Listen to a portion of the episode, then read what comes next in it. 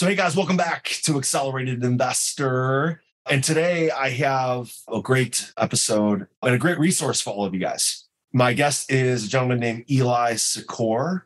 He founded a website called landlordgurus.com. And there they provide expert advice and resources to independent landlords like him and his family and his business partner, Chris Lee. They manage their own portfolios for the better part of 20 years.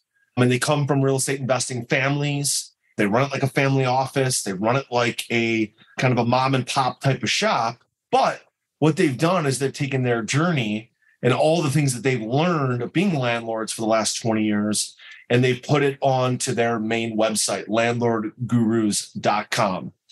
Uh, over the last 20 years, they've bought, they've flipped, they've fixed, they've held, mostly held their properties long term. And today, Chris and I are going to talk about number one, the current status of the market and some of the challenges for landlords of trading one landlord property for another. Uh, trading something with a low interest rate for a higher interest rate, trading something with a low interest rate for a higher interest rate, doing a 1031 exchange. We're also going to talk about the challenge of being profitable with your rentals, specifically how to overcome recurring maintenance tickets. And lastly, how to select your tenants so they stay long term.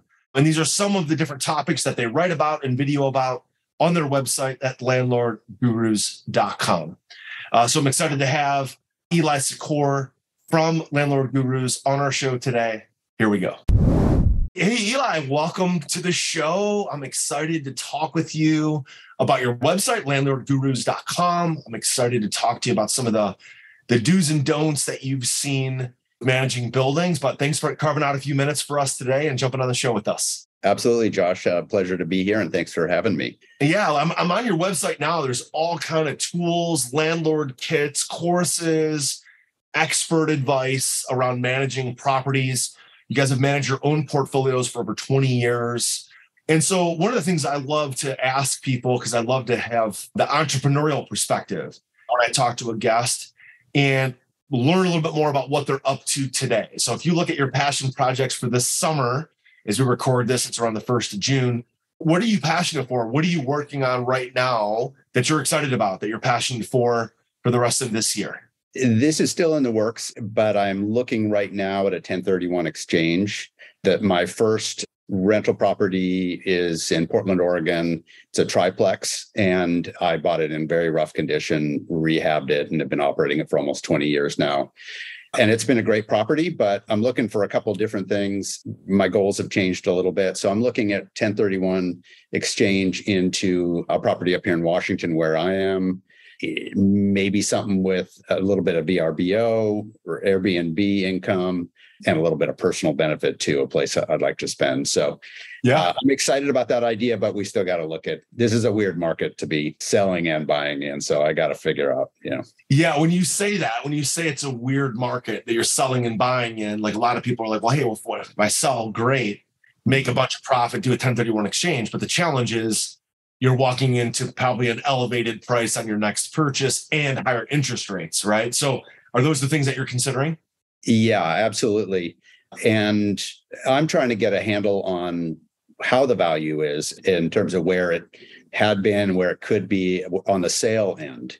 So it looks pretty good right now. I mean, especially having bought the property so long ago, yeah, the, we have quite a bit of equity mind you we have to buy in the same market or at least the you know the same time frame we're going from a city which you know is having all cities on the west coast at least are having issues with you know petty crime and and just kind of livab- livability issues. So um, that's a factor in in why i'm thinking about moving and how much has, has my value taken a hit because of those things do i do i wait for things to turn around and then i'm looking at buying a little bit more rural kind of a vacation destination type area. So those are different animals, and I got to yeah. look at yeah what the what the situation is on both ends. Are you ready to automate and explode your real estate investing? We're searching for extremely motivated individuals who are sick and tired of wasting time and want to finally see real results from their real estate investing business. We're searching for investors looking to get to the next level and become a bigger, better version of themselves while being a more successful real estate investing entrepreneur. Apply for mentoring and coaching at joshcantwellcoaching.com forward slash podcast. That's joshcantwellcoaching.com forward slash podcast. And the affordability, I don't know if it's going to change much because we still have a major supply demand problem, right? There's just no supply. There's a lot of sellers who are in the exact same situation as you. And my friend Daren Blomquist is the VP of market economics at auction.com, and he comes on the show once a quarter. Mm. And Daren and I talk a lot about the state of the market. And it's interesting, like now the last two months in a row, property values have gone up across the country and there's nobody seeing this big crack in the market because a lot of sellers are just waiting this out because they don't want to trade from it. Maybe they refied three years ago and they got a 3% interest rate. Yeah. Now they sell, get a ton of equity out of it, but have to buy at an elevated price. And now it's a 6% mortgage, right? So people are just sitting around waiting. It, it feels like we haven't ever uh, we haven't come to that point where there's downward pressure on pricing for a long time now and i think you're you're absolutely right. It's it's about insufficient supply for the for the demand. Seattle is currently the fastest growing big city in the country so even though there are some kind of hostile landlord tenant laws here our properties function very nicely here and i don't see that ha- that changing you know we have to be careful about how we how we do things but there's a lot of demand and you know we try to be fair offer a good a good product and i don't see being in a bad situation anytime soon. Yeah. So when you look at your portfolio you've managed your own portfolio locally you've managed your own portfolio virtually in other cities like you said in portland versus where you live. You've kind of created this list and some of this is on your website landlordgurus.com some of the do's and don'ts of owning properties being a landlord and what I love to hear is okay, like a lot of our audience is pivoting from owning five units to 100 units, maybe 200 units of residential. And they want to manage that and have that kind of be taken care of for them so that they can move on to buying larger, larger, larger buildings, larger complexes. So when you and I were talking before the show, we talked about there's really two categories we think that there's the most leverage, the most ability to either really make your portfolio turn out a lot of profit or have your portfolio be overly expensive and actually lose money. You mentioned those two categories, Eli. So let's talk through those because I think what a lot of our audience is trying to do is really dial in their maybe uh, smaller units, the residential portfolios, so that they don't have to think about it anymore mm. and make sure now they have the freedom and the free time to scale up into larger, larger buildings. You mentioned tenants, you mentioned maintenance. So let's talk about some of those do's and don'ts. Maybe let's talk about maintenance first, because that's one area that I'm always looking to improve in because I'm an idiot when it comes to the cost of materials, the cost of labor, some of the different fixes that are out there. And I just went through a three hour meeting with my team. I literally just got done with that meeting to jump on this podcast with you. And that's all we did was comb through our P&Ls and comb through 19 different P&Ls, 19 different complexes, and looking at our expenses. So, what are some of the things that you think move the lever when it comes to maintenance, when it comes to managing that portfolio? This is not easy to do, but I think the number one thing uh, that makes a difference in my experience is to find a way to effectively triage maintenance requests. Capital improvements is, is a, an entirely another another question, but I primarily self manage for the last two years. I've had a property manager in Portland. And my difficulty there is where I've got a lot of experience with being able to, to figure out what might be the problem with a dishwasher or a garbage disposal or you know any you know various things that are going on uh, are going on. I've got a lot of experience in construction. So it, you know i have an advantage there. That's one of my prime prime advantages. So to find a way to upfront figure out what's likely to be the best solution and maybe more importantly the best vendor to use. So a good handy person if you can't do it yourself a good handy person and it may even be worth pounding the pavement in the market where you're owning, even with larger buildings, to find a resource that is really you know useful. Even if you have a property manager that you can kind of direct them them to, they're probably going to appreciate it because their lives are are hard finding vendors in this marketplace too. So somebody who can say, you know, either over the phone, given some photos. That's one of the things that our property management software does nicely is they allow a tenant to upload a request and some photos or video of what's going on. You know, if I can get my eyeballs on something, I can usually figure something out. Maybe not call the appliance repair person. Maybe just say get a new dishwasher in there. You know, for, for an, as an example. But yeah, if you can get somebody who's reasonably priced and just good to work with, you know, who can go and take a look or you know think about things from a maintenance perspective, you keep yourself from wasting a lot of money because just sending a vendor often it's a waste of money. Yeah. Do you think um so triaging those maintenance requests? So what you're talking about is kind of empowering your residents to submit a maintenance ticket, upload mm-hmm. the photos, so you don't have to make a run out there. Yep. Look at those video and photo requests or video of a leak or some sort of break, and then being able to decide like who do I want to triage this out to without having you having to go and so, really encouraging your residents to onboard the software, use the software, and submit payments, submit maintenance tickets online. It really starts with that, right? Yeah, absolutely. And and my experience is that tenants are usually pretty helpful. You know, they're willing to send uh, send a photo. Being responsive to tenants is incredibly important because they're willing to help you if you're responsive, and that's their I keep a lot of tenants because they uh, contact me. I'm the place they go, and they're not putting their their request into into the ether or into a machine that impersonal and and and ineffective. So yeah, that's the that's the first is to ask them about what's going on. You know, tell me about what cycle you're running on the dishwasher or the or on appliances here. There's lots of other things, but tell me about what's going on. Take some pictures you know, send them to me. And then even if I can't figure it out, I maybe I send it on to a handy person, not to you know harp on it, but if I can find a handy person who can deal with they can deal with most of the uh, repairs in a in a rental and they're always going to be less expensive than a plumber or somebody who only does such and such a service and is going to charge you 150 bucks just to get there so yeah. Anyway uh, trying to narrow down what's going on so you don't go overboard um, and spend a bunch of extra money. Yeah absolutely. So tenant communication is huge. Giving them some way to submit photos and some commentary on what the problem is cut down and then using a handyman uh, versus a specialist is probably all different ways to maintain those tenants keep a higher occupancy, also cut down on the time and effort, right, that you have to put into it. Oh, oh for sure. That's what I am all about is to do a good job managing my my rentals uh, w- without keeping myself up at night or spending my entire life doing it. I got other things I'm interested in in doing.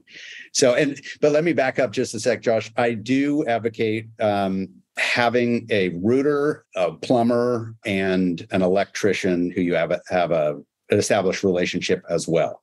Because a lot of those things you don't want to take your risks your chances on. You can damage your property you can put tenants out of out of their units if you're not careful. Flooding and and fires are not good things. So if it you know if it calls for a professional buy you know definitely use them but you know if you're talking about clogging a sink you know trap or un- unclogging a sink trap or removing garbage disposals, which I do as a matter of course, a handy person can do that type of thing. Yeah, absolutely. How about the other one you mentioned about tenants, you know, selecting the right tenants? And we see this all the time in our apartment portfolio.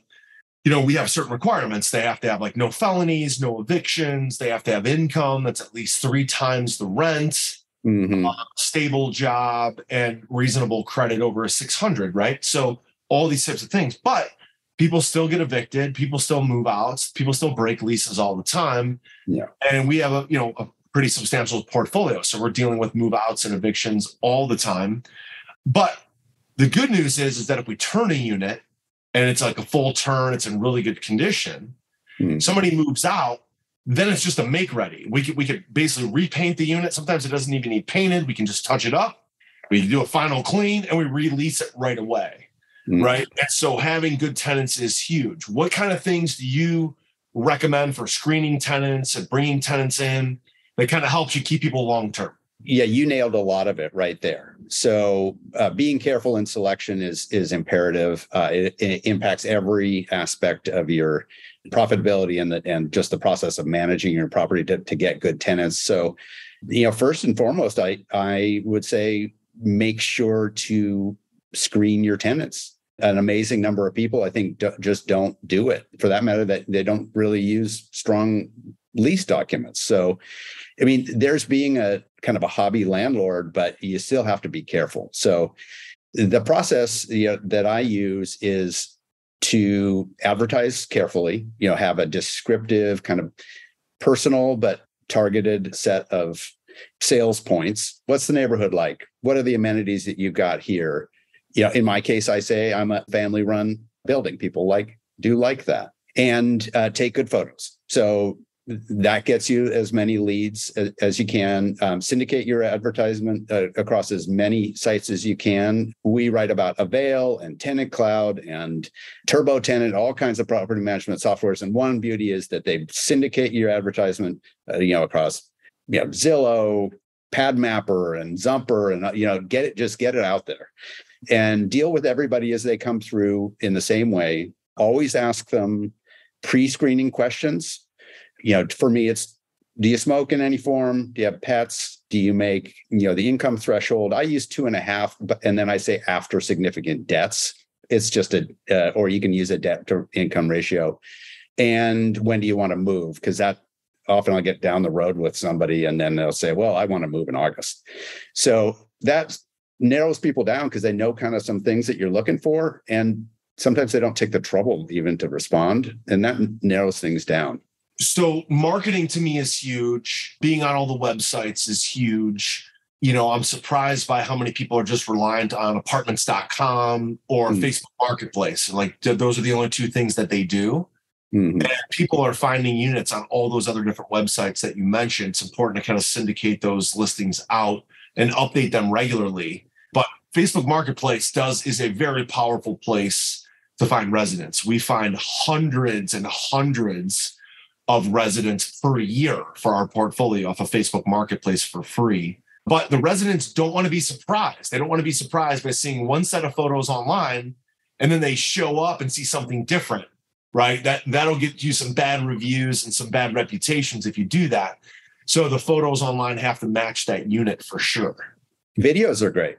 I'm just starting to implement that, and di- different platforms allow you to do different things in, in terms of getting videos up on the listings. But at least you can put a link to a YouTube uh, tour as well, and doing all these steps ahead of time. You know, getting people to know what they're looking at, setting expectations. Some of the things that you you mentioned about you know the criteria. In Seattle, we're required to tell everybody what the criteria for acceptance is but it, it's good practice too. Here's the income ratio.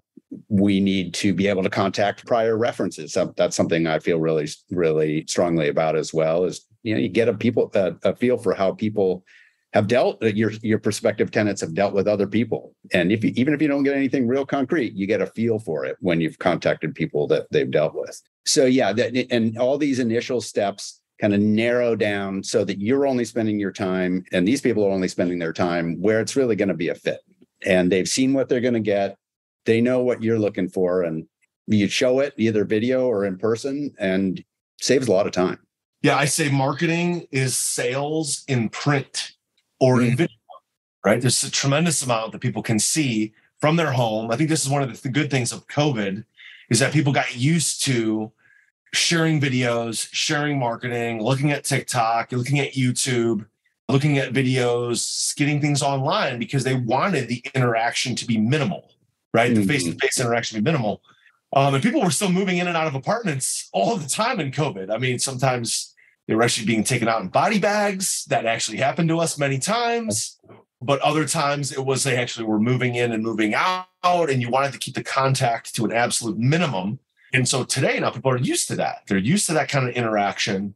So TikTok videos, YouTube videos, kind of sizzle reels, pictures, you can sell a unit pretty fast that way. So that when somebody does show up, they're already predisposed, predispositioned, and kind of ready to lease the unit. Mhm. And it's like they just want to show up one time to check the box that the unit's real so they can actually schedule the move, right? You can do so much of this stuff online, especially if you're doing it virtually. So amazing, amazing stuff, Eli. So tell us a little bit more about landlordgurus.com. You guys have this uh, site together. There's a lot of content on it from landlord courses to the ultimate landlord toolkit, expert advice around the best online uh, rental payment services, how to advertise your property the right way, how to screen tenants, a lot of stuff on this website. So when people go, what are they going to find? Yeah, so landlordgurus.com is a partnership between a longtime friend of mine, Chris, and myself. And, and we have another partner who does technology for us. And Chris and I are in very similar situation. We have kind of small portfolios of, of uh, family owned property. And we just ended up asking each other about how we were dealing with, with different situations on, on the ground, the reality. So we decided we'd put together uh, landlordgurus.com to share our experience, to research things that we thought we could do better, uh, to find tools. A lot of what we do is is to write about property management software products, which do a full range of of some of them incorporate options to have maintenance dispatch and even lease up services, sometimes virtual touring. But what it does that's different from traditional property management service is it gives you visibility into what's going on. You know, you can see, you can pick and choose what you want to do and you can see what's going on. So anyway, we we write about these type of services. We write about topical subjects uh, like pets and rentals. You know, can you make more money? You're putting uh, pets in rentals. Here are the rules about service and emotional support animals. We write about maintenance. So we really just try to add value to talk to our the audience of independent landlords um, and help them do their job more profitably and more easily. And we just continue to try to address the subjects that come up and and you know provide good insight. Yeah, I love it. I mean, wealth building happens by buying real estate and waiting, waiting, and waiting and waiting until your loan is paid down and the property appreciates. But along the way, there's inevitably some things that pop up. So thanks for putting this website together. This is fantastic stuff, Eli. Uh, my audience, go to landlordgurus.com to grab some of their landlord toolkits and read some of their different articles. You can opt in on their website to be notified of new articles and tips and advice from Chris and from his team and from Eli. Um, so listen, Eli, thanks for carving out a few minutes for us on Accelerated Investor today. My pleasure, Josh. Thanks for having me. So, hey guys, there you have it. Hope you enjoyed that episode. Check out landlordgurus.com. If you enjoyed this episode, don't forget to subscribe, like, rate, review, and we'll see you on the next episode of Accelerated Investor.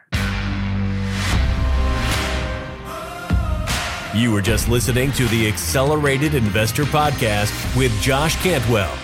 If you enjoyed this episode and learned something new, help us build the AI community by leaving a review and five star rating on our iTunes podcast channel. Also, don't forget to subscribe so you never miss another episode. To see passive investing opportunities, visit freelandventures.com/passive. To start your journey toward the lifestyle you've always dreamed of with multifamily apartments, apply for one on one coaching with Josh at www.joshcantwellcoaching.com.